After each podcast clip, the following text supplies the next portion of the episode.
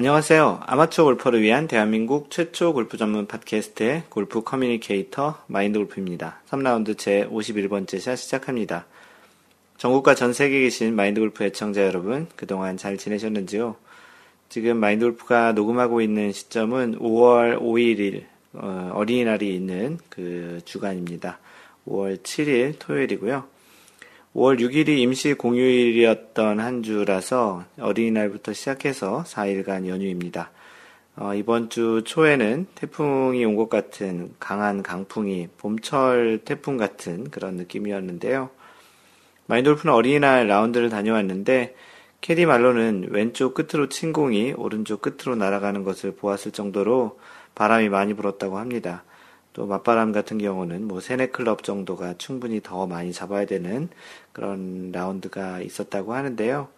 다행히도 마인드 골프가 라운드 했던 5월 5일은 바람이 그닥 많이 불지 않았던 평온한 날씨였습니다. 그 햇살도 아주 적당히 잘 내려쬐었고요.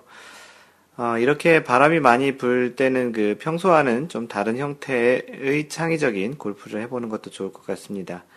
뭐 평상시에 풀스윙을 해봤다면 풀스윙이 아닌 그 4분의 3이나 뭐 하프 스윙 같은 컨트롤 스윙도 할 수도 있고 또 몇 클럽을 더 잡거나 덜 잡는 그런 형태의 스윙이 될 수도 있을 것 같습니다. 그 투어를 뛰고 있는 선수들도 비가 오는 날은 그 바람 부는 날보다 좀 플레이가 더 어렵다고도 하는데요. 물론 가장 안 좋은 것은 비바람 부는 날이 가장 어렵겠죠. 그래도 뭐 이렇게 항상 날씨가 좋은 날 플레이할 수도 있겠지만 그 그렇지 않은 날도 플레이하는 수 있는 그런 실력을 또 연습을 해보는 것도 중요할 것 같고요.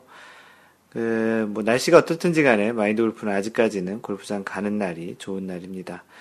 그, 날씨가 뭐 비가 많이 오든 바람이 불든 어떤 형태로라도 그 스코어에는 좀 영향이 있을 수 있을지 모르겠지만 그 기본적으로는 골프장 가서 라운드를 하는 또 좋은 사람들과 같이 하는 그런 시간이 굉장히 즐겁습니다. 지난주에는 마인드골프 1년 기념 워크샵이 있었는데요. 1박 예, 2일로 그 강원도 정선 하이원 CC에서 이틀간 그 18홀 두 번에서 36홀 라운드를 하고 왔습니다. 마인드골프를 포함해서 8명이 두 팀으로 즐거운 시간을 보냈었는데요.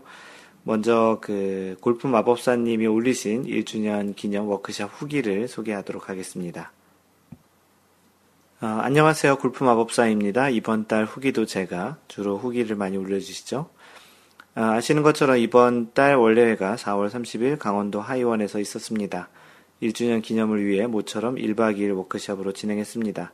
토요일 아침 설레이는 마음으로 마골림 집 앞에서 카풀로 강원도로 출발. 어, 주로 이제 마인드 골프 오피스텔에서 이제 같이 만나서 출발을 분당 지역에 사시는 분들이 하는데요. 이날은 마골과 마법, 마, 골프 마법사님, 그리고 골프 지니님, 그리고 호두 아빠님 이렇게 네 명이서 카풀로 갔었습니다. 어, 날씨는 포근하니 좋았고 오랜만에 나서는 1박 2일 36홀에 대한 기대감으로 다들 들썩들썩한 마음으로 하이원까지 단숨에 달려갔습니다. 그런데 하이원은 최고 해발 1300m의 고원 지대라서 그런지 라운드 준비를 하고 나와보니 봄날은 간데없이 차갑고 매서운 바람이 저희를 맞이했습니다.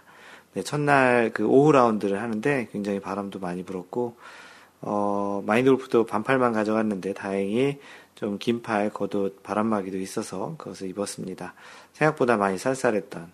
그래서 그 여름에 이 하이원 골프장을 많이 들어온다고 하더라고요. 많이 그 다른 골프장들은 많이 더운데 그나마 좀 덜 덥고 뭐 심지어는 선선하기도 하다고들 합니다.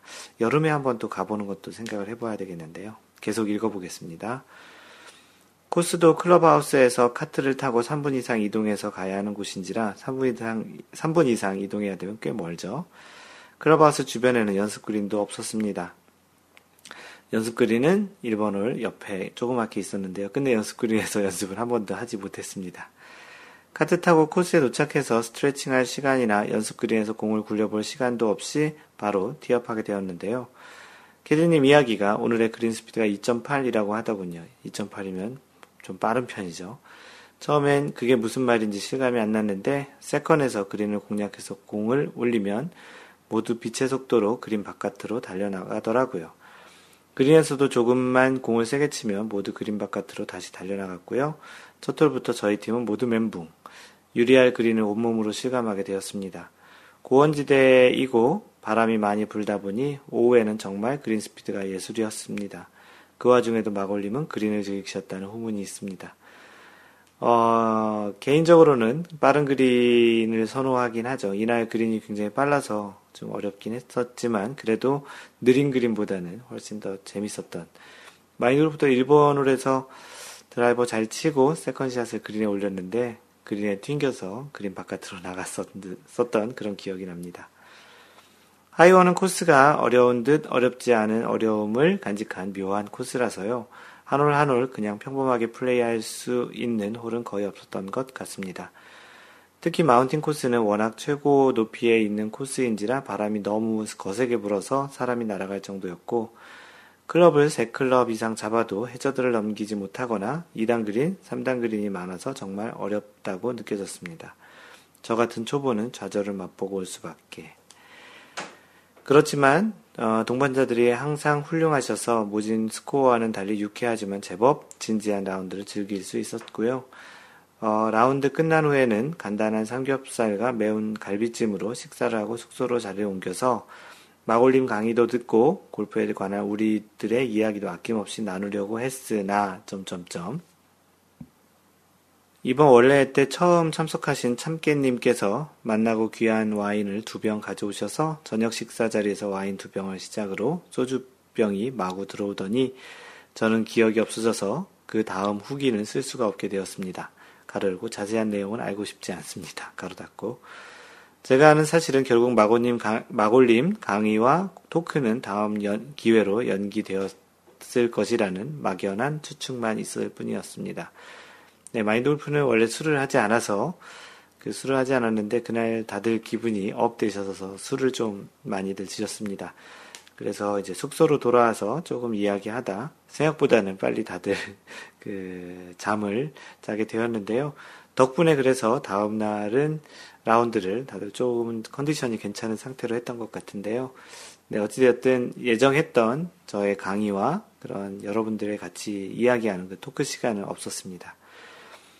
오랫동안 준비해왔던 워크샵이었는데 이렇게 아쉽고 허무하게 지나가 버려서 정말 안타까웠지만 그걸 빌미로 다음번에 한 번 더 워크샵을 해야 할 것 같습니다. 가을에 한 번 할까요? 그땐 잘하겠습니다. 네, 가을에 한 번 정도 더 하도록 진행을 해보죠. 다음날 아침 다들 전날 일찍 잠자리에 드신 관계로 컨디션들은 다들 좋으셨고요. 날씨도 전날보다는 훨씬 포근하고 바람도 안 불고 아침인 탓에 그린도 좀 덜, 좀 덜 빠르고 그리고 전날 한번 쳐봤기도 했고 그래서인지 둘째 날은 전반에 비해 다들 좀 적응되신 표정들이었습니다. 역시 하이원은 어려운 골프장이었고 그래서 다음 달 월례회 주제는 힐링 골프로 하기로 했습니다. 모처럼 넓은 페어웨이, 평평하고 느릿한 그린을 자랑하는 청주 그랜드 CC에서 할 예정입니다. 현재 어, 29일, 5월 29일 잠정 예정인데요. 어, 공지사, 공지를 올렸습니다. 5월 29일에 진행할 예정이고요. 현재 세팀 정도 예약을 할 예정입니다. 골프로 인해 상처받으신 많은 분들 오셔서 위로받고 가시길 바래봅니다. 1박 2일 동안 참여해주신 모든 분들 정말 고생 많으셨고 감사했습니다. 다음 달에 또 뵙길 기대합니다. 그리고 사진을 올려주셨는데요. 어, 앞에 네 분이 앉으시고 뒤에 세 분이 서서 뒤에 서 계신 분들은 팔을 들고 있는데 어, 이 차이점은 뭐냐면 뒤에 계신 분들은 100타 이상 치신 분들이고 아래에 앉으신 분들은 100타 이내로 치신 분들이 그런 배치로 사진 한번 찍어봤습니다. 네, 참가하신 분들이 댓글로 후기를 남겨주셨는데요. 호두 아빠님은 역시나 생생한 후기로 그날의 느낌을 떠올리게 해주십니다. 저녁에 세미나는 말씀대로 음주로 인한 체력의 한계로 다음 기회로 넘어갔습니다. 그 시간대의 상세한 스토리는 멀쩡했던 마골님과 진희님만이 정확히 알 수 있음. 아무튼 저녁에 일찍 자고 힘차게 다음날 라운드를 했으나 하이원은 나중에 도전하기로 킵해 놓았습니다. 골프진이님, 하이원은 내년에 다시 가는 걸로 하지 말입니다. 거의 1년 만에 다시 돌아온 백돌이. 네, 골프진이님이 80대 정도 치시는 분이신데 100개 넘게 치셨, 치셨죠. 다시 초심으로 돌아가게 해준 고마운 원래였습니다. 함께 해주신 모든 분들께 감사드립니다. 서현팜님, 골프 마법사님, 그 하이원 도착해서 집안에 우환이 있음에도 불구하고 무사히 워크샵을 마치게 되어서 고맙습니다. 그리고 다들 먼 거리임에도 불구하고 안전운전으로 다음 원래를 또 같이 할 수 있어서 축복이고요. 그동안 어려운 골프장을 가본다고는 했지만 그린이 유리판으로 되어 있는 골프장을 몸소 체험을 할 수 있는 생생한 체험의 시간이었고요. 또다시 한번 그 도전하게 하는 계기를 만들어주고 행복한 체험의 시간이었습니다. 그리고 역시 술은 좋은 것인가 봅니다. 저녁 시간 생생한 워크샵이 아닌 골프에 대한 토론의 시간을 하반기로 2월하게 만들어 주셔서 저도 맛있는 와인에 취하고 분위기에 또 취해서 덕분에 아주 일찍 코할 수 있게 만들어 주셔서 참깨님 와인 감사합니다. 다음 달 힐링 월례회에 다시 봬요. 운전을 너무 열심히 해서 그런지 월요일 아침 저의 몸은 운전하고 있는 기분이더라고요. 미시타, 미시타 손님, 월례 멋지네요. 라고 해주셨고, 호우시잘님, 역시 뒤풀이가 메인 행사군요. 라고 해주셨습니다. 그, 테마, 테바 선글라스님, 완전 술 김에 속풀이 다 하시고 아주 아주 가까워지셨을 거라 생각합니다. 어, 부럽습니다. 저도 같이 가고 싶습니다. 애들과 마누라 눈치 보며 사는지라 주말은 꼼짝 못해요. 언젠가 노력해서 같이들 보시지요. 기대합니다. 라고 해주셨고요. KJ 초이님은 어, 보기 좋네요. 부럽습니다. 우리네도 여기서 한번 해볼까요? 1박 2일로 팜스프링이나 페창가에서 네, 캘리포니아에 살고 계시죠? 마인드 골프가 한국 온 이후에 그 캘리포니아 월례를 한 번도 진행을 못했던 것 같은데요. 의지가 계신 분들은 있으신 분들은 한번 진행을 해보시기 바랍니다. 헤라님, 어, 나는 그날의 우리들 모습을 다 알아버렸다. 근데 무지 좋았다. 라고 해주셨고요. 어, 마인드 골프가 이렇게 글을 남겼습니다. 어, 회사 워크샵 다녀오느라 이제서야 답글 남기네요. 그 이후에 마인드 골프는 화요일, 수요일 또 회사 일로 워크샵을 좀 다녀왔는데요. 항상 원래 준비해 주시고 진행해 주셔서 그 골프 마법사님 고맙습니다. 당일 어, 원래와는 조금 색다른 느낌의 좀더 이야기도 많이 하고 라운드도 많이 해서 아, 당일 원래 그러니까 보통 그 한 번 하루에 한 번 하는 그런 원래는 와는 좀 다른 색다른 느낌이었다라는 이야기였고요. 새로운 골프장에서의 새로운 느낌도 좋았습니다. 왠지 한여름에 가도 더 많이 덥지 않을 것 같은 기온이 여름에 다시 찾아올 것 같게 만드는 그런 골프장이었고요. 즐거운 시야, 시간이었습니다. 다음번 가을 1박 2일 원래가 기다려지네요. 라고 글을 남겼습니다. 그 굉장히 좀 좋으신 분들과 좋은 골프장에서 약간은 좀 어려웠지만 굉장히 좀 즐거운 시간이었고요. 다음번에는 좀 더 골프 이야기를 많이 할 수 있는 그런 그 워크샵이 되면 좋겠습니다. 골프 마법사님 그 진행해 주시고 그 많이들 챙겨 주셔서 대단히 고맙습니다. 네, 그리고 방금 전에 이야기한 대로 5월 그 원래 공지를 하면 5월 29일에 진행을 할 예정이고요. 어, 현재 한 11시 대 정도로 예약을 할 예정이고 우선 세 팀 진행하려고 합니다. 현재 신청자는 마인드 골프, 호두, 호두 아빠, 골프 마법사, 헤라, 디니 지니, 그리고 골프 지니님 해서 총 현재 6명 신청을 했고요.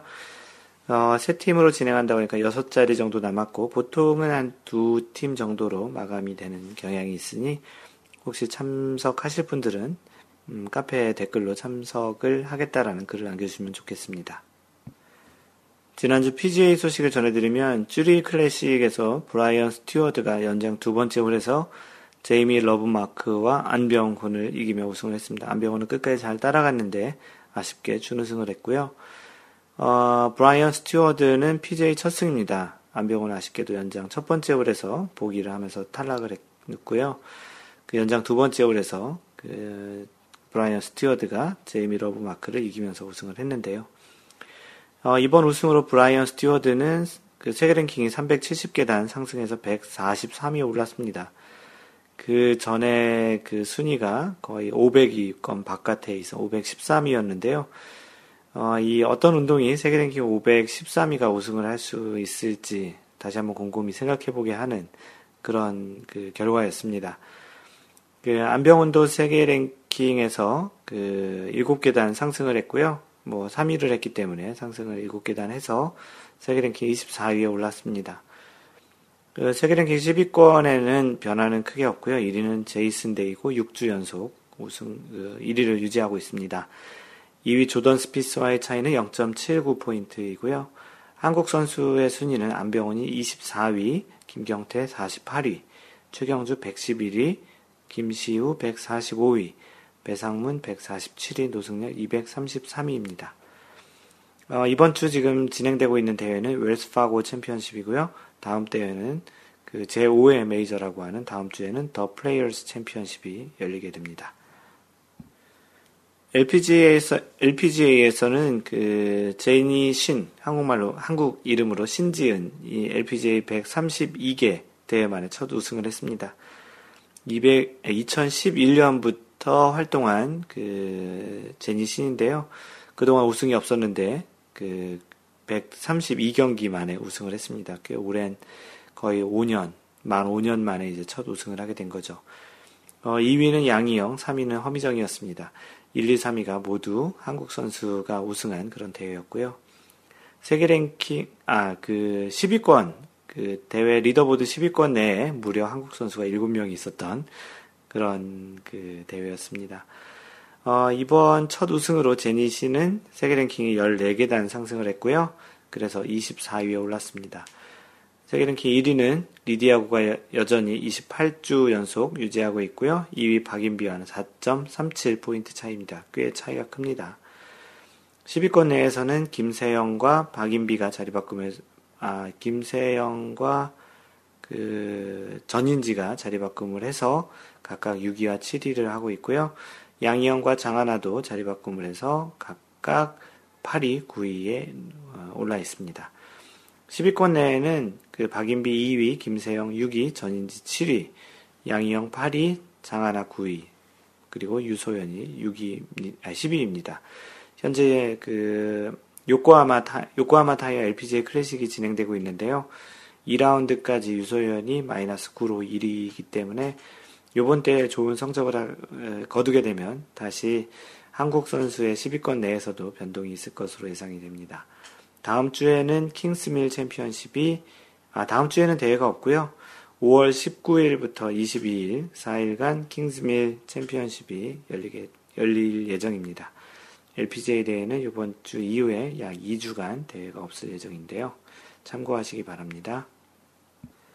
네, 골프계 소식을 전해주는 시간인데요. 네, 오랜만에 타이거 우즈의 소식이 있어 전해드립니다. 타이거 우즈 US 오픈 신청을 했지만 여전히 갈 길 멀다라는 한국 골프 한국의 기사입니다.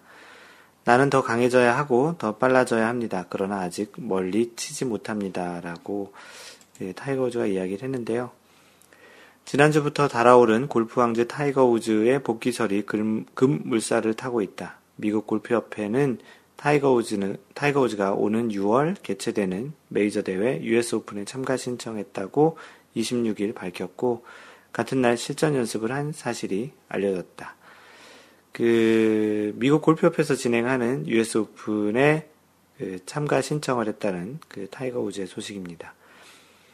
우즈는 작년 8월 윈댐 챔피언십 출전을 끝으로 일찍 시즌을 접은 일찍 시즌을 접은 뒤 두 차례 허리 수술을 받았다. 이후 대회에 나서지 않고 치료와 재활에만 매달려왔다. 우주가 공식 석상의 모습을 드러내지 않자 올해 2월 그의 건강 악화설이 SNS에 급속히 퍼졌고 이에 우주는 몸 상태와 근황을 자신의 웹사이트와 SNS를 통해 팬들에게 소개하기 시작했다. 이달 들어 22일에는 그 4월 22일 얘기하는 것 같은데요. 미국 사우스캐롤라이나주 세이지밸리 골프클럽에서 열린 주니어 클리닉에 참석해 드라이버샷과 아이언샷, 웨지샷 시범을 보이기도 했다. 특히 프로 선수들도 치기 어려워하는 클럽인 2번 아이언으로 탄도 낮은 stinger샷 시범을 보이기도 했다. 곧이어 23일 미국 골프 채널은 최근 샷 연습을 시작한 우즈가 5월 5일 개막하는 PGA 투어 웰스파고 챔피언십에 출전할 가능성이 크다고 보도했다. 그러나 이에 대해 우즈의 에이전트 마크 스타인버그는 24일 미국 스포츠 전문 매체 ESPN을 통해 소문은 소문일 뿐이라며 아직 정해진 바가 없다고 우즈의 복귀 시기를 전망하기는 어렵다고 밝혔다.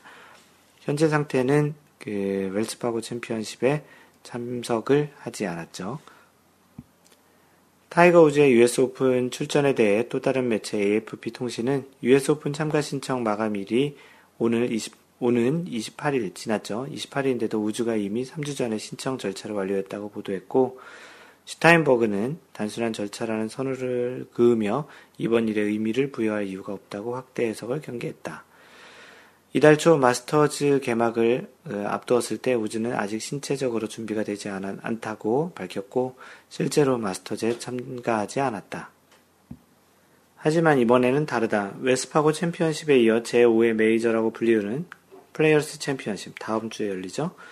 열리기 때문에 우즈의 몸 상태가 회복됐다면 웰스파고 챔피언십을 복귀전으로 삼을 가능성이 크다는 것이 현지 전문가의 분석이다.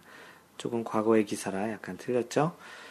한편 우즈는 이날 친한 골프 선수인 마크 오메라와 함께 미국 텍사스주 블루잭 네이셔널 골프클럽에서 다섯 홀을 돌며 실전 플레이를 했다. 8개월 만에 골프장에서 감각 조율에 나선 우즈는 이렇게 경기한 것은 윈댐 챔피언십 이후 처음이다.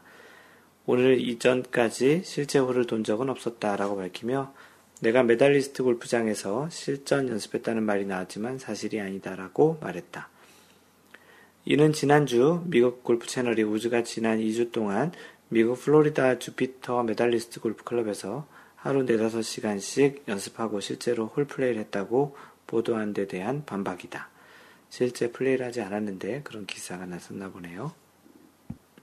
우즈는 점점 좋아지고 있다. 좋아지려고 노력하고 있다고 근황을 전하며 5개월 전에는 내가 이렇, 오늘 이렇게 할 수 있으리라고 생각도 못했다라고 말했다.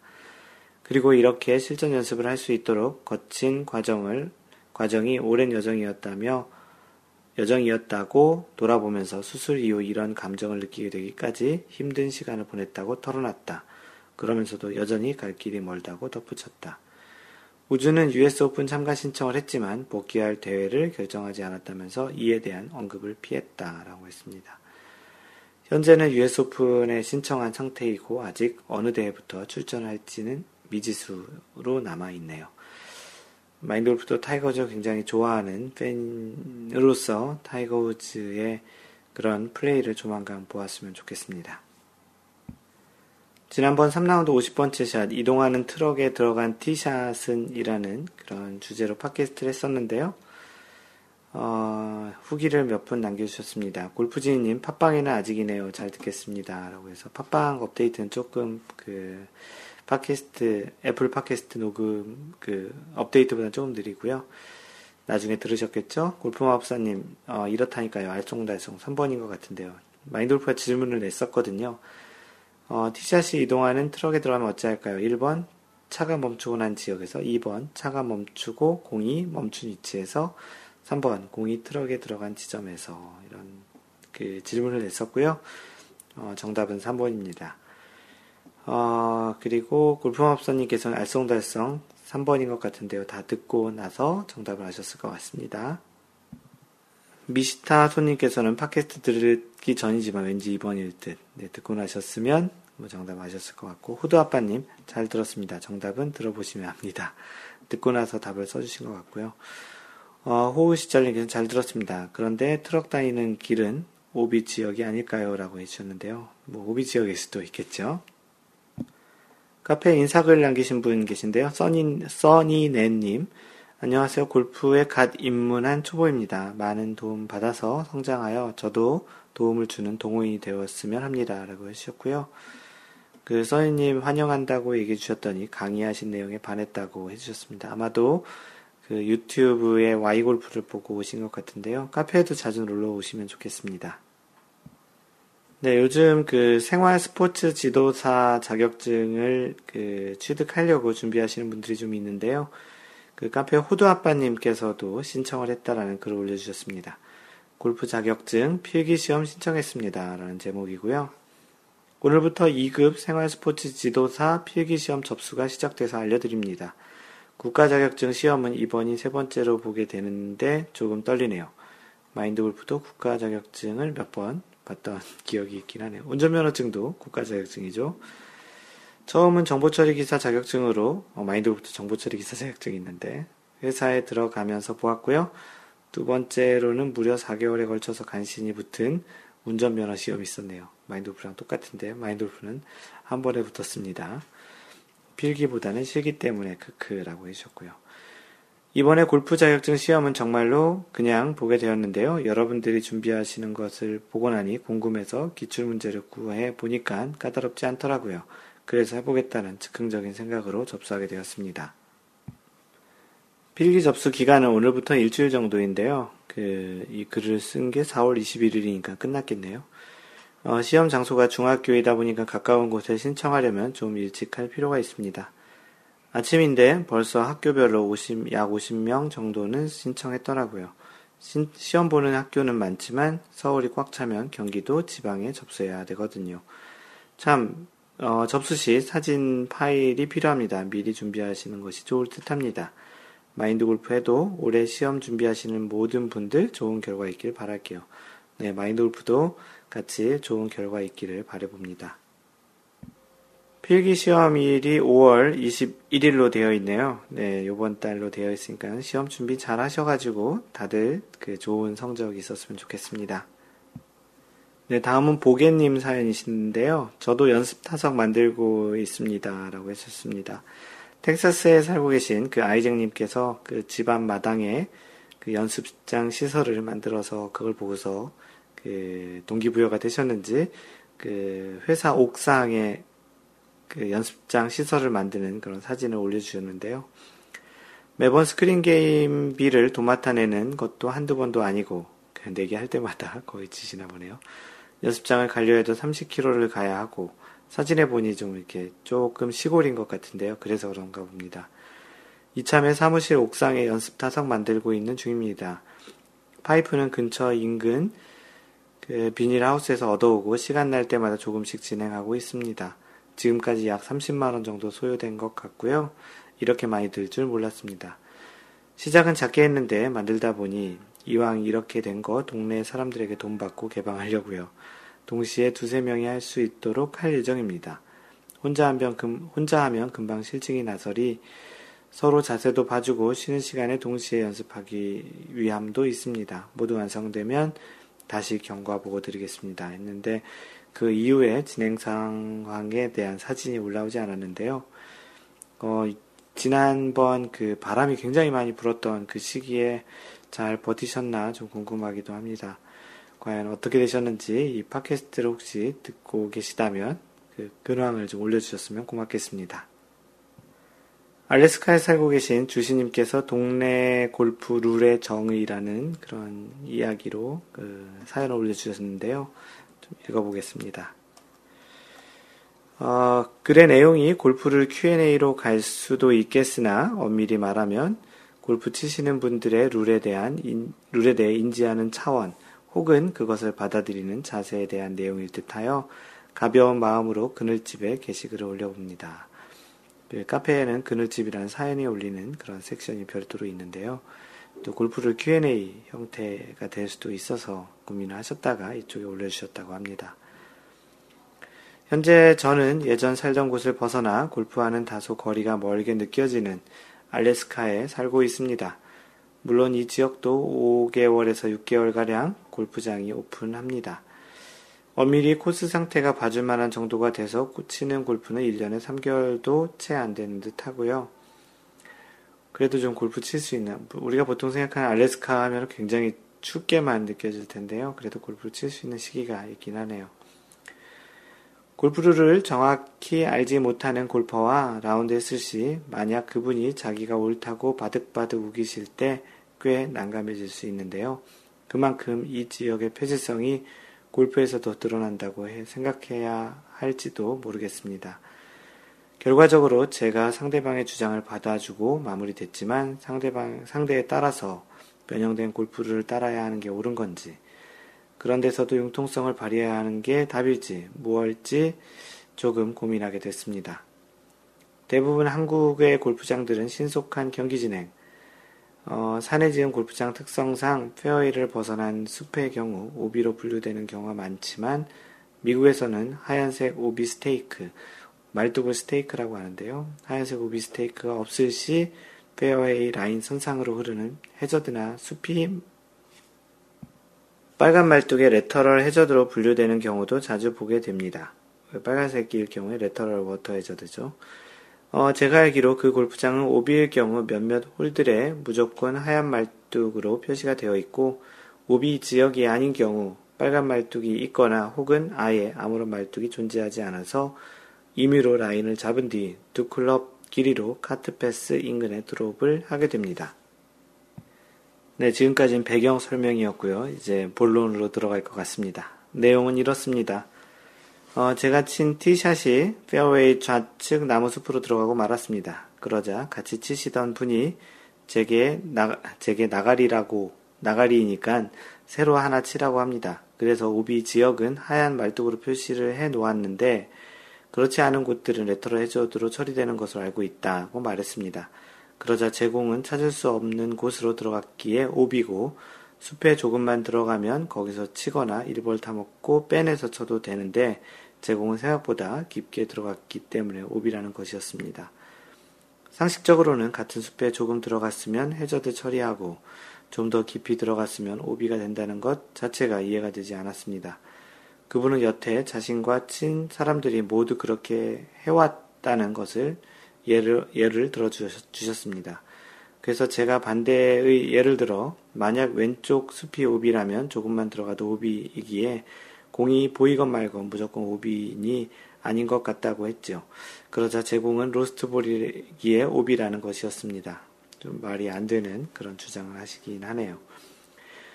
일단 레터럴 해저드의 경우 아예 배제한 채 아, 레터, 럴 해저드의 경우를 아예 배제한 채 그분이 여태 자신과 친 사람들은 언플레이어블을 적용해 빼, 빼놓은 뒤 쳤다 가정하고 저도 티박스에서 잠정구를 치게 되었습니다.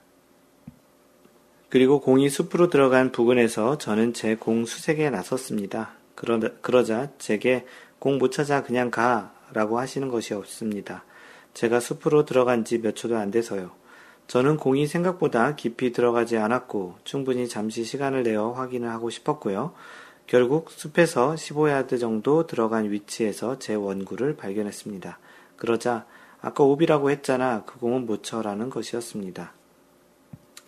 그 예절 중에 하나가 상대방이 그 공을 그 원래 공을 치신 분의 주인이 공을 찾는 것을 포기하기 전까지는 가급적이면 그 공은 그 포기하라고 그 동반자가 이야기를 안 하는 것이 좋죠. 왜냐하면 모벌타를 줄 것도 아니고 그 또 공을 치신 분은 공을 찾을 수 있다라는 생각 때문에 그게 뭐 또는 그 공이 아까워서 비싼 공이라서 찾을 수도 있고 타수 때문에도 그럴 수도 있기 때문에 동반자는 먼저 그렇게 공을 포기하라고 이야기하지 않는 것이 좋긴 한데 좀 그 예절에 좀 어긋나는 것 같긴 합니다. 계속 읽어드리면 많이 당황했습니다. 해저드 처리를 하건 안 하건 간에 얕게 들어간 것은 괜찮고 고작 조금 깊이 들어간 것은 오비라는 게 그렇다고 제가 조금이라도 설명을 하려 들면 아예 들으려고 하질 않았습니다. 보통 이런 분들은 그렇죠. 어쨌든 이런 상황에서 룰을 끝까지 우기기보단 골프를 치며 상대방과 언쟁을 피하는 게 낫겠다 생각하여 그 홀에서 전부 그분이 원하는 대로 진행시켰고 트리플 보기로 마감했습니다. 최근에 예가 그렇고 퍼팅그린에서도 러프지만 핀과 가까운 사람, 온그린이지만 핀과 상당히 먼 사람의 샷 순서에서도 의견 일치가 안 된 적이 있었습니다. 기본적인 룰은 홀에서 가장 멀리 있는 사람부터 치는 거죠. 어, 러프지만 핀과 가까운 제가 그린 주변에 늦게 당도한지라 숨고르고 라이를 보고 있었는데 제게 먼저 치라고 해서 먼저 치시면 제가 치겠다고 하자 그린에 올라온 사람이 왜 먼저 치냐고 하였거든요. 제가 그때 룰을 설명드리자 평생 골프 치며 너가 너처럼 룰을 말하는 사람은 보질 못했다고 동의하지 않았습니다. 아마도 골프 룰의 무지나 누가 옳고 틀리고의 관점보다는 상대방의 말을 듣고 이해하려는 것과 아닌 것의 차이라고 느껴집니다. 또 과거엔 저보다 나이가 한참 많은 한인들과 골프를 쳐도 일적으로 맺어진 인연 혹은 서로 마음이 맞기에 같이 골프를 치게 된 분들과 라운드를 한 반면 이곳에서는 그렇지 않았던 것 같고요. 지난 몇 년 정말 많은 라운드를 했지만 여태 경험해, 보지 못한 것들도 꽤 체험하며 배려하는 골프의 중요성을 다시금 각인하게 됩니다. 서로를 너무 서로를 이미 너무 잘 알고 마음 맞는 사람들과 라운드 하는 게 얼마나 즐거운 일인지도 새삼 느끼게 되고요. 그렇죠. 골프를 그 같이 치시는 분들 중에 소위 얘기하는 썸이 잘 맞는 그 마음도 잘 맞고 예절도 있고 그 그런 것들을 잘 그 배려하는 그런 형태로 골프를 치시는 분들과 같이 한다라는 또 그런 분들이 주변에 많다라는 것은 골프를 하면서 굉장히 큰 행복인 것 같습니다. 그 아마도 그 알래스카라는 지역이 좀 섬처럼 폐쇄된 지역이기도 하고 해서 그들만의 골프를 좀 즐기시는 그런 일종의 문화 같은 것 때문에 좀 마음이 상해지거나 그렇게 좀 불편한 경우를 좀 겪는 것 같은데요.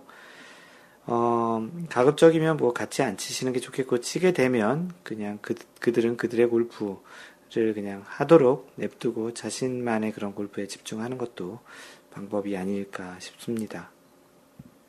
네, 그런 측면에서 마인드 골프 원래는 굉장히 좋은 분들이 많으시고요. 매너도 좋고 서로를 배려하시는 그런 마음도 충만하신 그런 분들이 많이 있는 것으로 그런 그 원래를 한 달에 한 번 하면서 그런 분들 만나는 것도 굉장히 즐거움입니다. 혹시 이 팟캐스트를 들으시는 분들 중에 좀 그런 골프를 치고 싶으신 분들은 카페에 신청하셔서 같이 한번 그 라운드를 해보시는 것도 좋겠습니다. 골프지님께서는 말해도 안 되시는 분들은 그냥 살게 내버려두라고 하시면서 정신건강에 해롭다고 하시고요.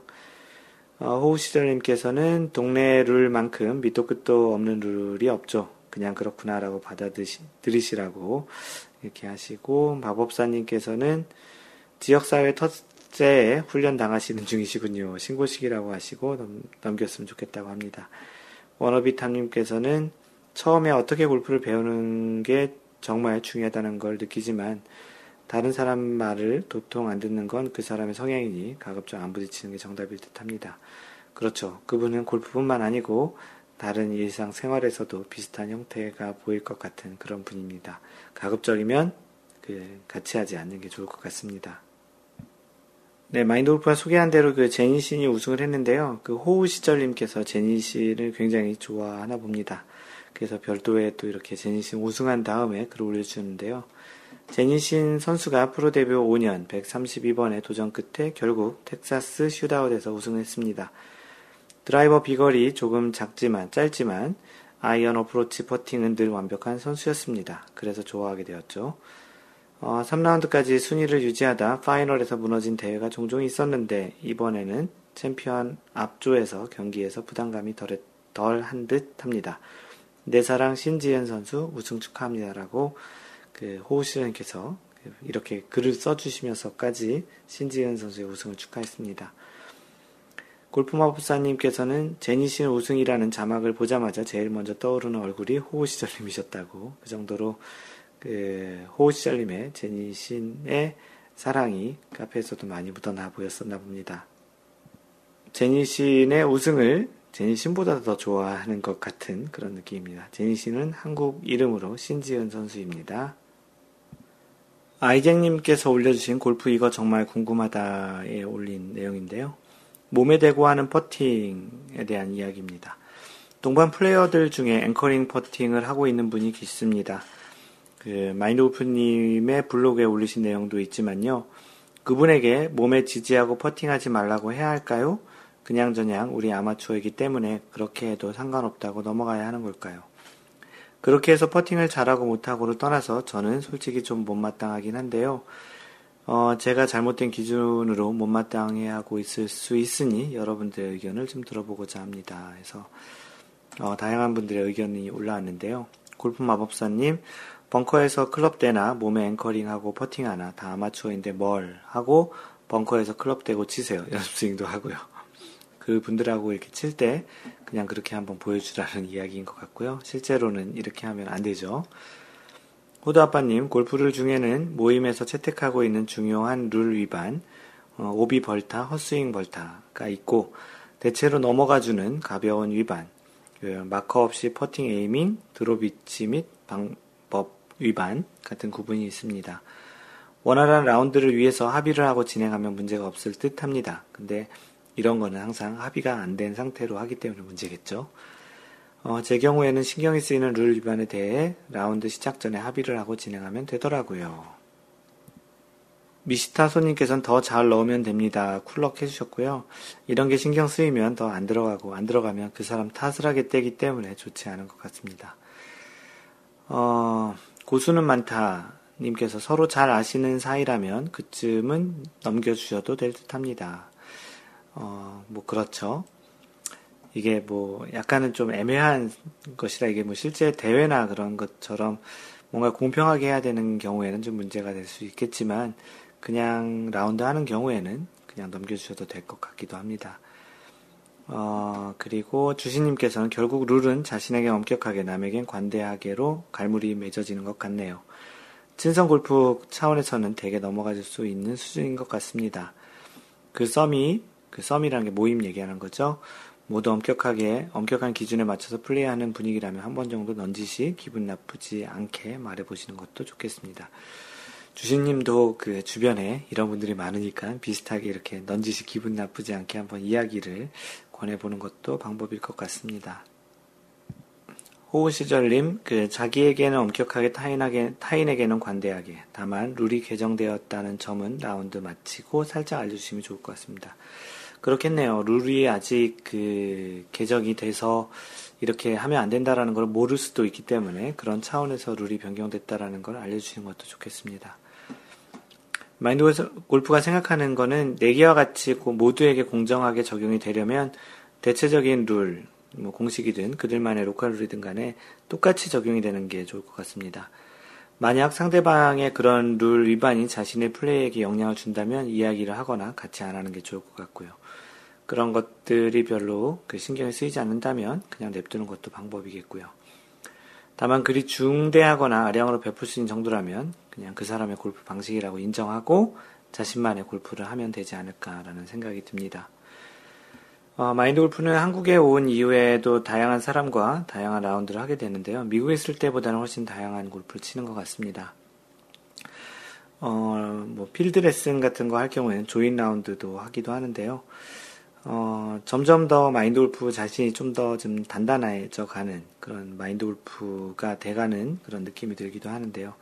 참 다양한 사람이 다양한 플레이, 또 다양하게 영향을 미치는 그런 형태의 플레이를 하시는데, 지난번 5월 5일에도 그런 조인을 하게 된 분 중에 한 분이 굉장히 말이 많은 그런 분이셨습니다.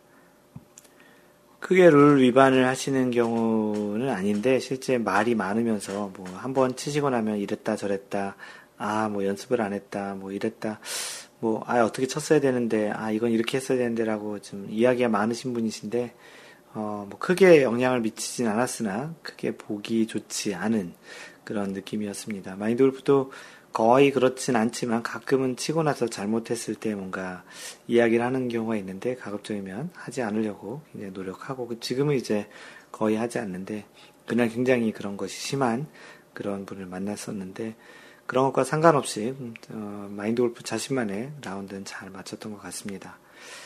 뭐 그런 사람들을 무시할 수 있을 정도로 연습을 하거나 그런 골프를 해야 한다라고 이야기할 수는 없지만 어, 그런 것들에 대해서도 뭐, 뭐, 만약 영향이 있다면 이야기하시는 게 좋겠고, 그렇지 않다면, 뭐, 가볍게 자기 자신의 플레이에 집중하는 그런 형태의 플레이를 계속 해보시는 것도 좋을 것 같다라는 그런 측면에서 이야기를 드립니다. 네, 그러고 보니 오늘은 에티켓과 관련한 글이 참 많은데요. 주시님께서 또 에티켓과 구찌 사이라는 골프 토크를 올려주셨습니다. 요즘 그, 그런 알래스카에서 이런 비슷한 경우가 계속 많이 발생하나 본데요. 좀 길지만 또 이야기를 한번 읽어보겠습니다. 항상 배려하는 골프 하세요. 마인드 골프 카페 컬럼 하단에 나오는 문구입니다. 골프를 알아가다 보면 실력 또는 룰보다 더 중요할 수 있는 게 에티켓이라는 말도 종종 듣게 되는데요. 에티켓의 범주 안에 배려라는 단어가, 단어도 포함되지 않나 생각하고요. 맞습니다.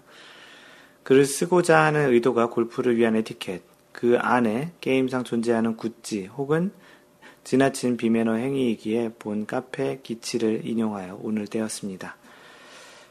어, 아마추어, 주말 골퍼들 사이에선 재미를 위한 혹은 라운드 이후 밥값을 만들기 위한 내기를 하기도 합니다. 또한 상대방의 멘탈을 거슬리게 의도적으로 하는, 의도적으로 유도하는 소위 굿지라는 것도 있습니다. 골프를 치며 동반자와 작고 큰 내기를 하든 상대방의 골프를 방해하는 행위, 일명 굿지를 하는 건 각기 다른 골퍼 그룹들 안에서 이루어지는 라운드의 분위기에 따라 옳고 그름, 지나치고 괜찮은 정도의 척도가 전부 다를 수 있을 것이라 생각됩니다. 골프 라운드를 하게 되면 여러 사람들과 만나게 되고 라운드의 성, 성향에 따라 분위기도 어느 정도 다르겠습니다. 가령 점수를 내기 위한 토너먼트, 자선단체 주관으로 하거나 동문회에서 펼쳐지는 조금 더 가벼운 토너먼트, 회사나 거래처 사람들과 하는 라운드, 사회생활 하며 자주 보는 사람들과 하는 라운드, 처음 보는 사람들과 섞여서 하는 라운드, 가까운 친구나 가족과 허물없이 하는 라운드 등등. 골프란 운동을 하고 라운드를 하면서도 골프의 분위기 혹은 동반자의 분위기는 이러한 수많은 다양성을 띠고 있습니다.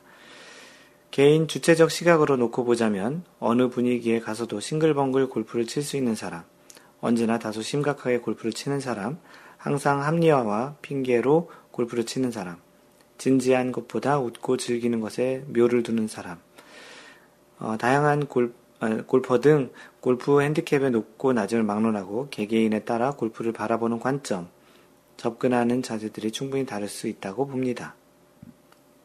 다만 사람 사는 세상이나 모든 운동에는 정해놓은 규칙이나 옳게 지향해야 할 기준은 어느 정도 있다고 생각되는데 제가 며칠 전 라운드를 하며 겪었던 일들을 바탕으로 골프 에티켓의 근간에 농담 삼은 구찌의 탈을 쓴 비매너 행위에 대하여 많은 분들이 얼마나 관대해질 수 있고 혹은 받아주기 힘든 정도일지를 토론해 보고자 합니다.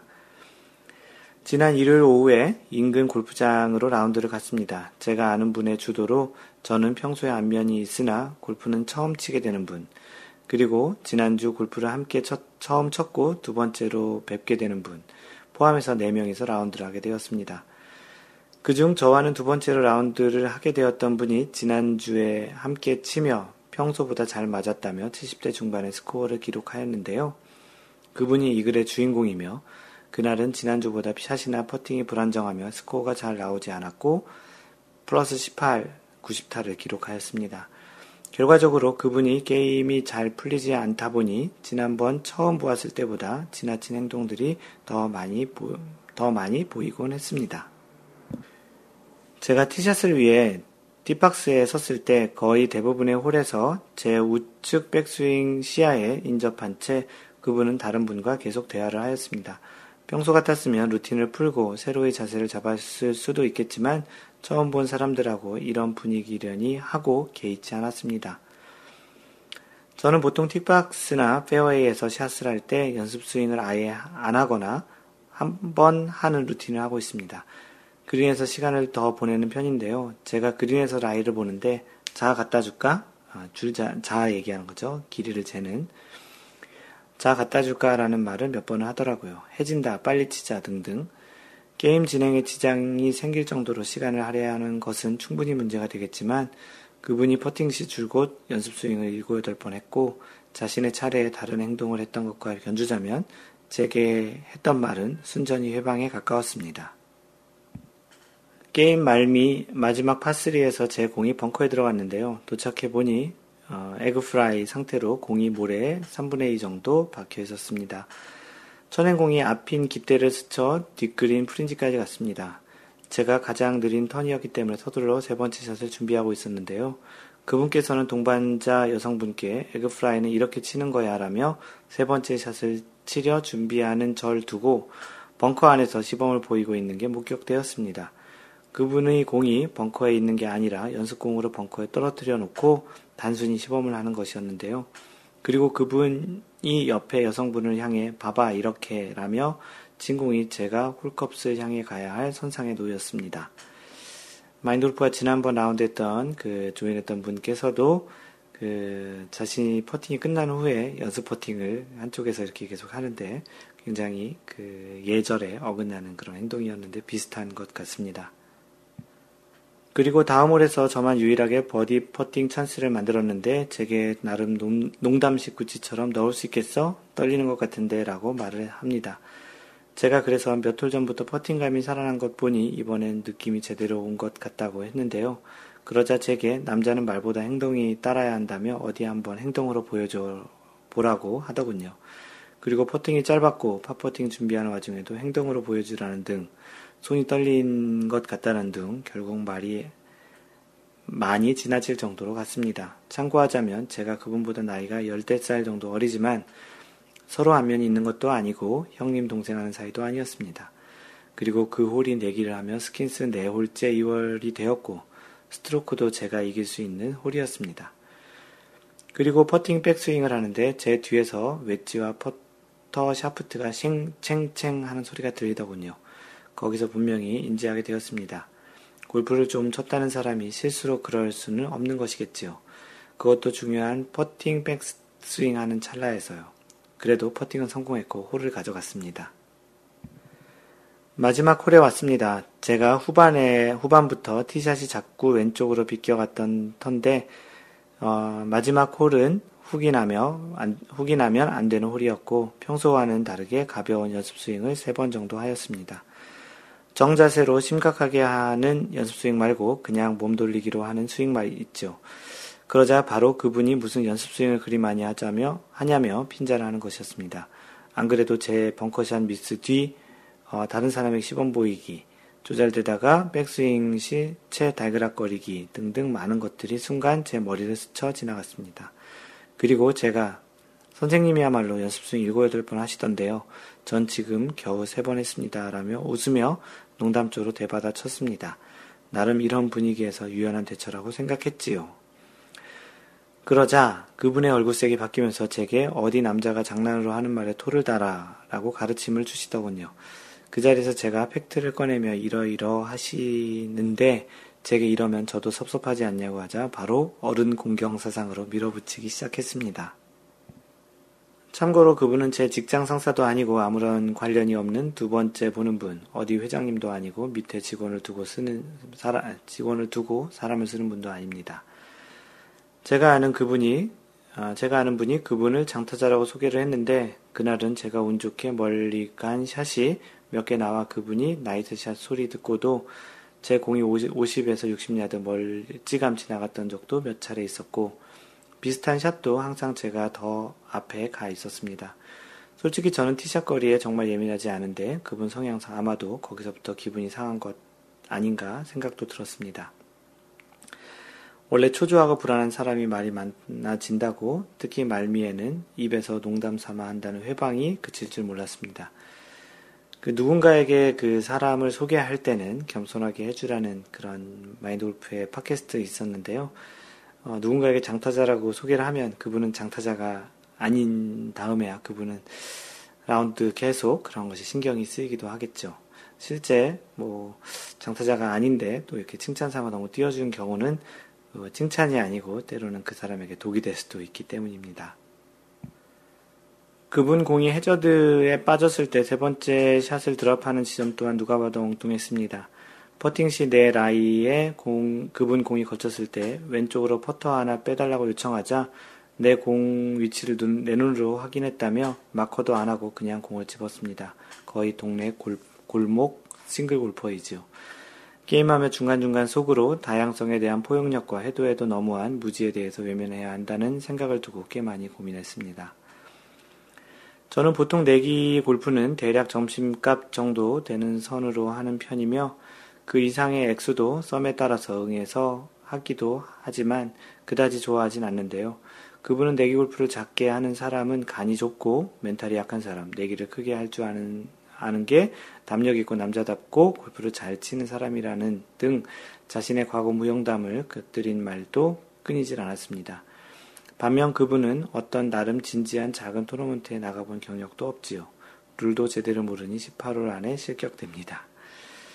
같은 맥락으로 자신이 하는 비매너 행위도 구찌에 당하는 것은 골프 멘탈이 약한 사람, 구찌를 넣는 것도 실력이라는 어조였습니다. 기본으로 돌아가서 과연 골프가 남을 불편하게 만들어 내가 이득을 보는 것이 영향을 줄 수 있는 스포츠일까요? 동반자가 너무 잘 치거나 너무 못 쳐서 그 분위기에 내 게임이 영향을 미칠 수 있는 라운드는 있겠으나 과연 고의적으로 개개인의 게임 흐름을 회방을 놓는 것은 골프의 한 미덕으로 여기며 필드를 전전하는 사람에 대해서 어떻게 봐야 할까요? 게다가 그분을 소개해준 제 지인이 제게 이렇게 말씀하셨습니다. 너가 이런저런 사람과 골프 치며 다 같이 어울릴 수 있으면 너 그릇도 더 커질 것이고 사람을 가리면 그만큼 너의 인간관계도 좁아진다고요. 과연 이 정도 안에서의 통용이 되는 말일까요? 인생과 골프와 비교, 비유를 하기도 하는데요. 다원화된 사회에서 명확한 정답을 찾기는 쉽지 않을 것 같습니다. 뭐 본인이 판단을 해야 하지 않을까 싶습니다. 본인이 좀 불편하거나 포용력으로 받아줄 수 있는 선의 범위를 넘어간다면 같이 하지 않는 것이 좋을 것 같습니다. 전 미국에서 골프를 치면서 최근 4년간 대부분의 캐주얼한 라운드는 미국 문화권 사람들과 하였고 그 안에서도 다양한 미국인들의 사고방식을 접하기도 하였습니다. 하지만 구찌라는 애교 섞인 장난 혹은 조금 심한 비매너 행위로 간주될 수 있는 도 넘은 차원이 어느 선까지 정당화될 수 있을지 궁금합니다. 대개 제가 아는 주변 사람들 사이에선 그 정도의 고유 행위나 루틴, 그리고 샷할 때 순간, 샷할 때 순간 등에 대해서는 거의 방해나 터치를 하지 않습니다. 그것이 일반적이죠. 걸으면서 조금 어, 서로 농담하고 장난으로 놀릴지언정 말이죠. 네, 그 정도는 있을 수 있겠죠.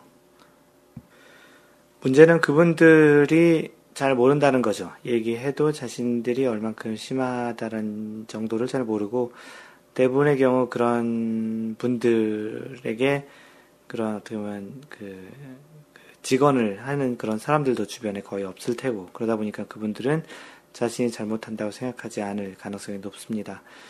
뭐 골프를 치면서 즐거운 사람들이 더 많이 있을 텐데 굳이 그런 분들하고 치시지 않는 게 좋을 것 같고요. 만약에 치시게 된다면 그냥 냅두는 그리고 또 그 어떤 얘기를 하는 거에 대해서 응, 응하지 않는 것이 나을 것 같고 그러려면 내기라든지 그런 것들을 하지 않는 것이 좋겠습니다.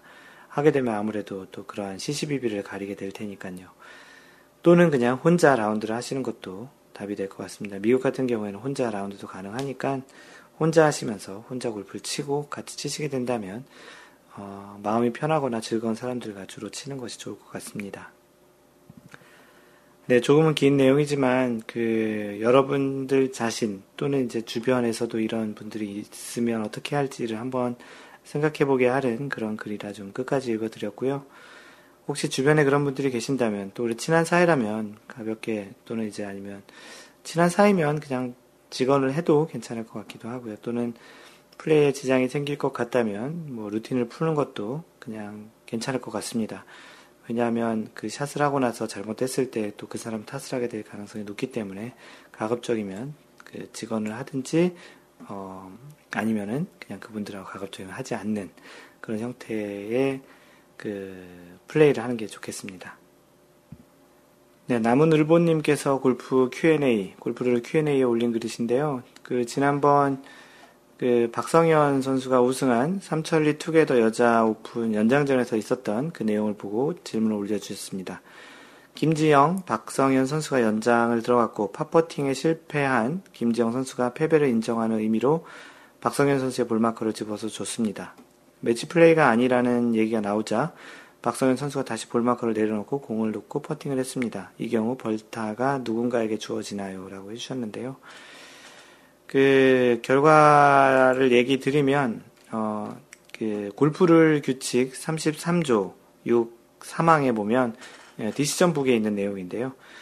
스트로크 플레이 방식 대회라도 한 연장전에서 한 선수가 패배를 시인하면 우승 선수는 홀아웃하지 않아도 된다라는 규정이 있습니다. 마인드 골프가 처음에 좀 다른 그 잘못된 그 답변을 드렸는데요. 그 호우 시절님께서 정정을 해주셨고 찾아보니까 decision book에 이와 관련한 내용이 있었습니다. 어, 다시 이야기를 드리면 그 스트로크 플레이더라도 연장전에서 다른 선수가 경기를 포기하게 되면 일종의 컨시드 같은 거죠. 그 경기를 포기하게 되면 그 다른 선수가 우승을 하게 되어 있습니다. 그래서 홀을 마치지 않고 경기를 마감해도 되고요. 어, 일종의 그 세리머니 차원에서 그 김희숙 경기 팀장이 황급 높이 그린을 벗어났던 박성현에게 다가갔고 박성현에게 뭐라고 얘기해서 다시 그린에다가 공을 놓고 그 이제 홀을 마무리했다고 하는데요. 일종의 이런 것들은 뭐 그냥 그 룰을 잘 몰랐을 측면도 있겠지만 그 마지막 그 챔피언 펫 하는 차원에서 그렇게 이제 하는 것으로 볼 수도 있겠습니다. 그 최 팀장, 그 최희수 경기 팀장은 박성현이 홀아웃을 하지 않아도 되지만 챔피언 퍼트를 마치고 우승 세리머니를 하는 게 우승자에게 대한 예우라고 여겨서 홀아웃을 하도록 권했다고 이야기를 밝혔습니다. 네, 다음은 골프사람 1104 1104님께서 올려주신 그 골프룰 Q&A고요. 어, 해저드 빨간 말뚝 안에 볼이 있습니다. lay up 하려고 하는데 돌이 있습니다. 그 돌 옮기고 칠 수 있나요? 아니면 unplayable을 하고 1벌 타 먹고 러프에서 드롭하고 칠 수 있나요? 라고 되어 있습니다. 뭐, 이미 뭐 다들 많은 분들이 아시겠지만 해저드, 그 빨간 거면 lateral 해저드죠. 어, 해저드 안쪽에 공이 놓여 있을 때 해저드 안에 있는 어떠한 것도 건드려서는 안 됩니다. 물론 돌이나 나뭇잎도 이용, 이동을 그 loose impediment라고 얘기하지만 해저드 안에서는 이동이 이동을 하면 안 되고요. 어, 스윙을 하기 전 클럽을 해저드 지역의 땅에 대는 것도 허용이 되지 않습니다.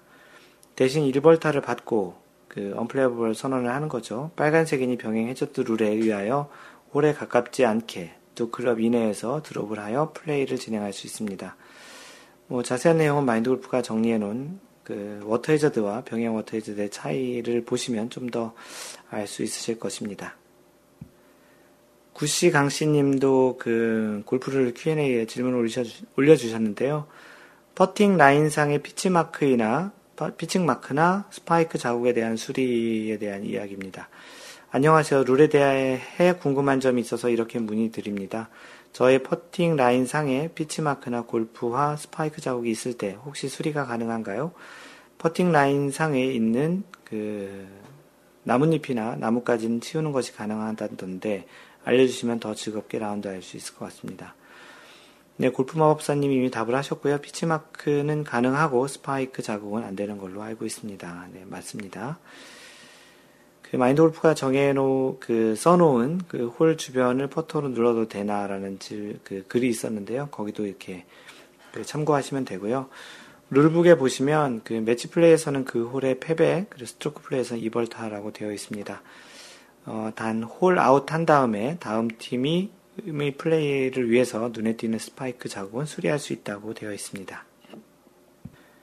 그래서 보통 선수들이 스파이크 자국 등 기타 안 좋아 보이는 부분은 퍼팅 후에 퍼터로 콩콩 눌러서 두드려서 수정을 하고 갑니다. 다음 선수를 위해서요. 라고 호두 아빠님도 첨언을 해주셨습니다.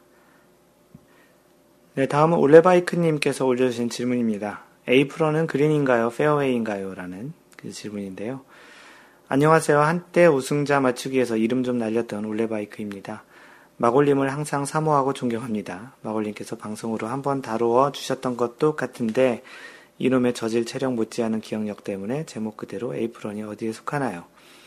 그린이 아니라면 GIR 확률도 변할 것이며 그 자리에서 퍼터를 사용하더라도 퍼팅 개수에 포함이 안 될 것이며 그럴 것 같은데 에이프런에서는 ball marking을 하고 공을 주우면 안 되기 때문에 그린이 아니다라고 개인적으로 생각이 드는데 퍼터를 사용하기 때문에 GIR과 퍼팅 개수에 포함을 하여도 되지 않을까 하는 생각도 생겨서 요즘 에이프런에 떨어지는 경우가 자주 생겨 GIR 확률을 올려볼 욕심에 생각을 해보았습니다. 마골님 이제 답 주세요. 정신 차리고 배려하는 골프 해라 라고요. 만수무강하세요 라고 올레바이크님이 질문을 올려주셨습니다. 이미 쓰신 글에 많은 답들이 있는 것 같고요. 골프장에는 여러 지역이 있는데요. 에이프런도 이러한 지역 가운데 하나로 보시면 됩니다. 어디에 속하는 것이 아니죠. 티샷을 하는 티잉 그라운드, 페어웨이, 러프, 벙커, 해저드, 그린, 에이프런 이 모든 것들이 지형의 특성에 따라 구분되는 지역입니다. 네, 질문하신 에이프런은 그린과 페어웨이 러프를 페어웨이 러프를 구분하는 중간의 그린보다 중간의 그린보다 조금 긴 풀 지역 정도가 될 것 같은데요. 골프룰에서 퍼팅 그린의 정의가 있습니다. 퍼팅을 위하여 특별히 마련된 모든 장소 또는 위원회가 퍼팅 그린이라고 정한 모든 장소로 되어 있는데요. 통계적인 측면에서는 공을 치는 클럽이 중요한 것이 아니라 지역이 중요합니다. 공이 에이프런에 있다면 거기서 퍼터로 스트로크를 했다고 하더라도 그 샷은 퍼터로 한 어프로치이고요. 반대로 그린에서 드라이버로 퍼팅을 했다면 그것은 퍼팅 횟수로 간주하는 것입니다. GIR은 그린 적중률이기 때문에 공이 그린에서 조금이라도 닿지 않거나 에이프런에 공이 있다면 GIR이 아닌 것입니다. 에이프런에 공이 있어 퍼터로 어프로치한 후 one putt로 마무리했다면 상대적으로 퍼팅 횟수는 적어지고 GIR은 좋게 되겠죠. 좋지 않을 수 있겠죠. 대신 스크램블링은 좋아지겠고요. 어, 이렇게 이해를 하시면 될 것 같습니다. 자세한 내용은 그 프린지 에이프런 그리고 온그린의 정의에 대한 글이 있고요. 그 에이프런과 같은 말 중에는 프린지라는 말이 있고 또 칼라라는 말도 있습니다. 참고하시면 좋겠습니다. 네, 마인드 골프가 그 준비한 글을 소개하는 시간입니다. 오늘은 그 걸어서 하는 그 골프에 걸어서 라운드하는 골프의 장점에 대한 이야기를 들려줄까 합니다. 그 아마추어 골퍼와 골프와 프로 골프의 차이점이 여러 가지가 있는데요. 가장 크게는 아마추어는 돈을 목적으로 하지 않지만 프로 골프는 직업적으로 돈을 버는 것을 목적으로 하는 것입니다. 골프를 보게 보면 아마추어에 대한 정의가 있는데 상금이나 그와 동등한 값의 그 것을 위해서 플레이를 하면 안 된다라고 되어 있습니다. 그 골프 그 규칙 3에 보면 그 아마추어 골퍼는 매치 경기 또는 시범 경기에서 상금이나 그와 동등한 값의 것을 위하여 플레이해서는 안 된다라고 되어 있고요. 그 상품의 한도액은 이렇게 되어 있습니다. 아마추어 골퍼는 관할 단체가 결정할 수 있는 소매 가격으로 아래에 명시된 금액 이상의 가치가 있는 상품, 상징적인 상품을 제외한 이나 상품권을 받아서는 안 된다. 이 한도액은 홀인원을 제외하고 아마추어 골퍼가 어느 한 경기나 1년의 대회에서 경기에서 받은 총 합계 상품이나 상품권에 적용된다. 한국은 100만 어, 원으로 되어 있습니다. 어, 또 다른 차이 중에 하나는 프로 선수들의 경우 특별한 경우를 제외하고는 라운드 중 카트를 타지 못한다는 것입니다. 캐디가 선수의 골프백을 메거나 밀거나 끄는 카트에 가지고 다니는 대신 선수는 모든 라운드에서 걸어서 플레이를 하여야 합니다. 물론 홀간 이동이 너무 많은 경우나 경사가 너무 심하여 경기 진행에 문제가 될 경우에 대회 위원회에서 일부 카트를 이용하는 것을 허용하기도 합니다. 그리고 자주 있는 일은 아니지만 샷을 한 공을 찾으러 갔었는데 찾지 못하는 경우와 같이 로스트볼 처리가 되면 다시 원래 쳤던 위치로 다시 되돌아가는 경우가 생기는데요. 이럴 경우 걸어서 이동하게 되면 전체적으로 시간을 많이 이용, 사용할 수 있기 때문에 특별히 이런 경우에도 전동 카트를 타게 허용해, 허용하여 샷을 했던 곳으로 돌아가곤 합니다. 하지만 아마추어 골퍼의 경우 특히 한국에서는 거의 카트를 이용해야 합니다. 물론 최근에 캐디도 없고 카트도 선택적으로 이용할 수 있는 골프장이 생기긴 했, 다지만 대부분의 골프장에서는 한 명의 캐디가 전동 카트로 4명의 골퍼와 골프백을 담당하는 시스템입니다. 마인드 골프는 대체적으로 거의 걸어서 치긴 하는데요. 어, 우리나라에서 캐디가 있는 이유 중에는 골퍼들에게 유용한 정보와 조언을 해주기 위함도 있지만 또 다른 큰 이유 중에 하나는 경기 시간을 잘 유지하기 위함이라고 생각합니다.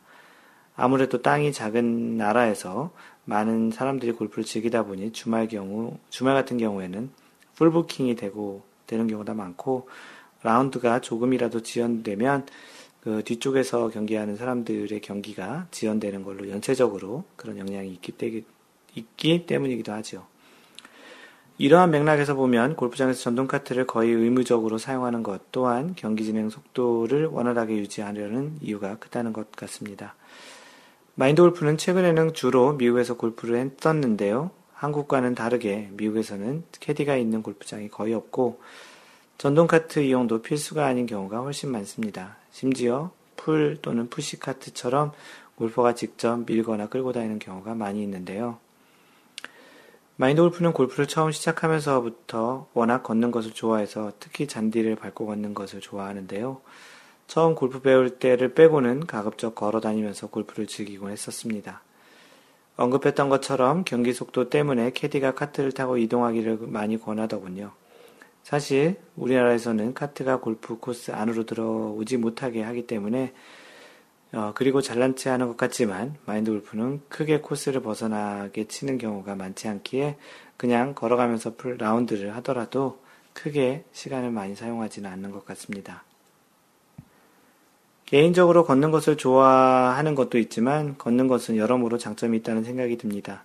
가장 큰 장점 중에 하나는 샷을 하고 나서 걸어가며 다음 샷에 대한 생각을 할 시간이 많이 있다는 것입니다. 천천히 걸어가며 내 공이 어디에 떨어졌는지도 찾아보게 되고 다음 샷 전략을 위해 필요한 정보를 많이 수집할 수도 있는 여유를 가질 수 있습니다. 주변 지형, 지물, 나무의, 나무의 위치, 바람의 방향, 다음 샷 지점 선택, 클럽 선택 등 많은 것을 생각할 기회를 갖게 되는 것이죠. 어, 만약 카트를 타고 이동한다면 이러한 시간을 상대방, 상대적으로 많이 누리지 못할 것입니다. 물론 타수가 좀 많으신 분들의 경우엔 적절히 카트를 타고 이동하는 것이 좋겠지만요.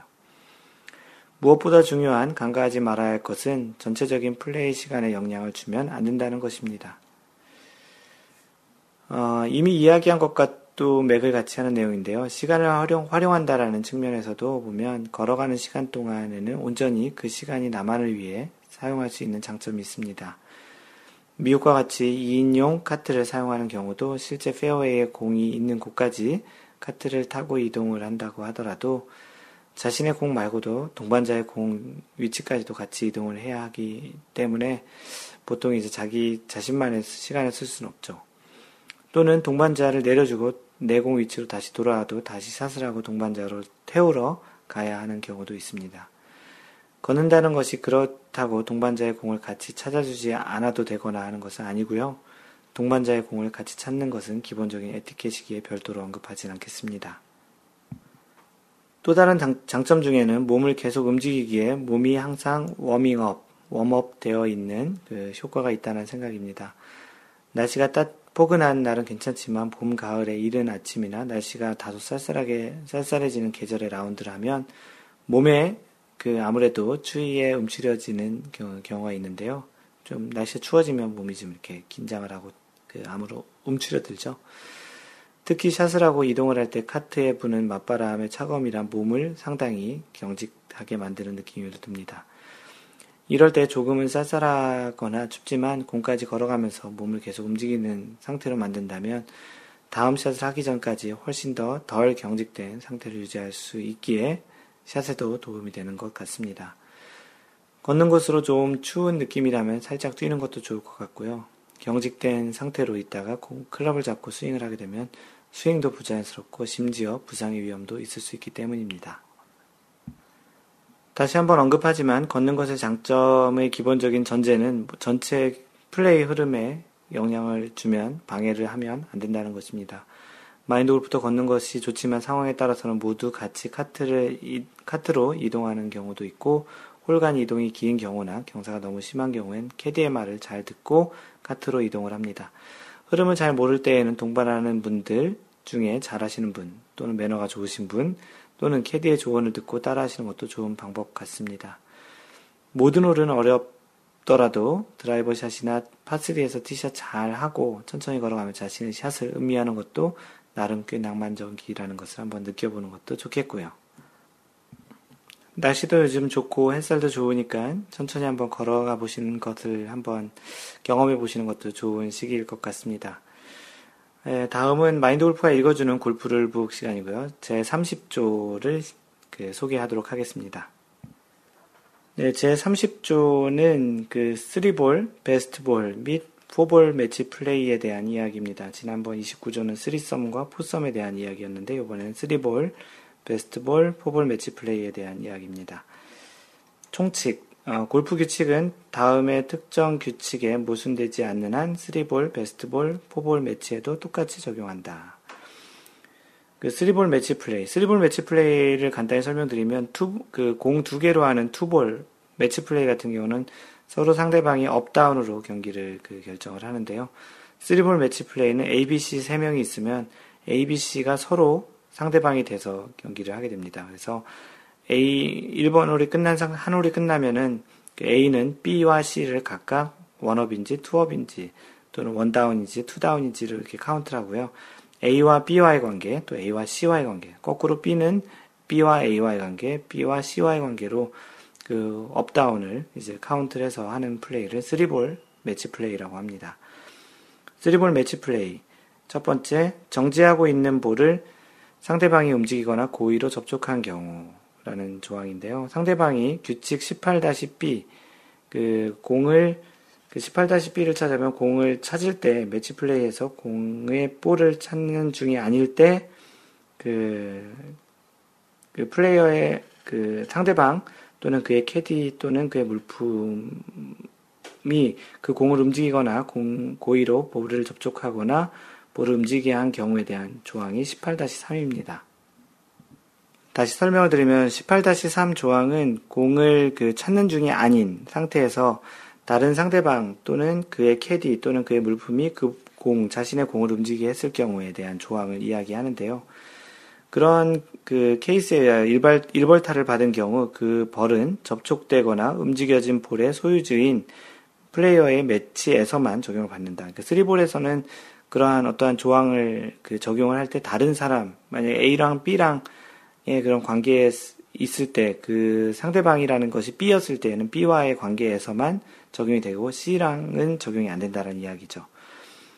그러나 다른 플레이에서의 매치에서는 벌이 없다. 지금 방금 전에 이야기 드린 거고요.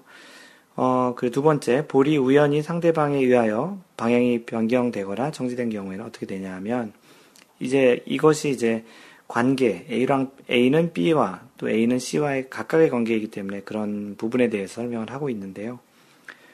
플레이어, 플레이어의 볼이 우연히 상대방 또는 그의 캐디, 어, 캐디나 휴대품에 의하여 변경, 방향이 변경되거나 정지된 경우에는 누구에게도 벌이 없다.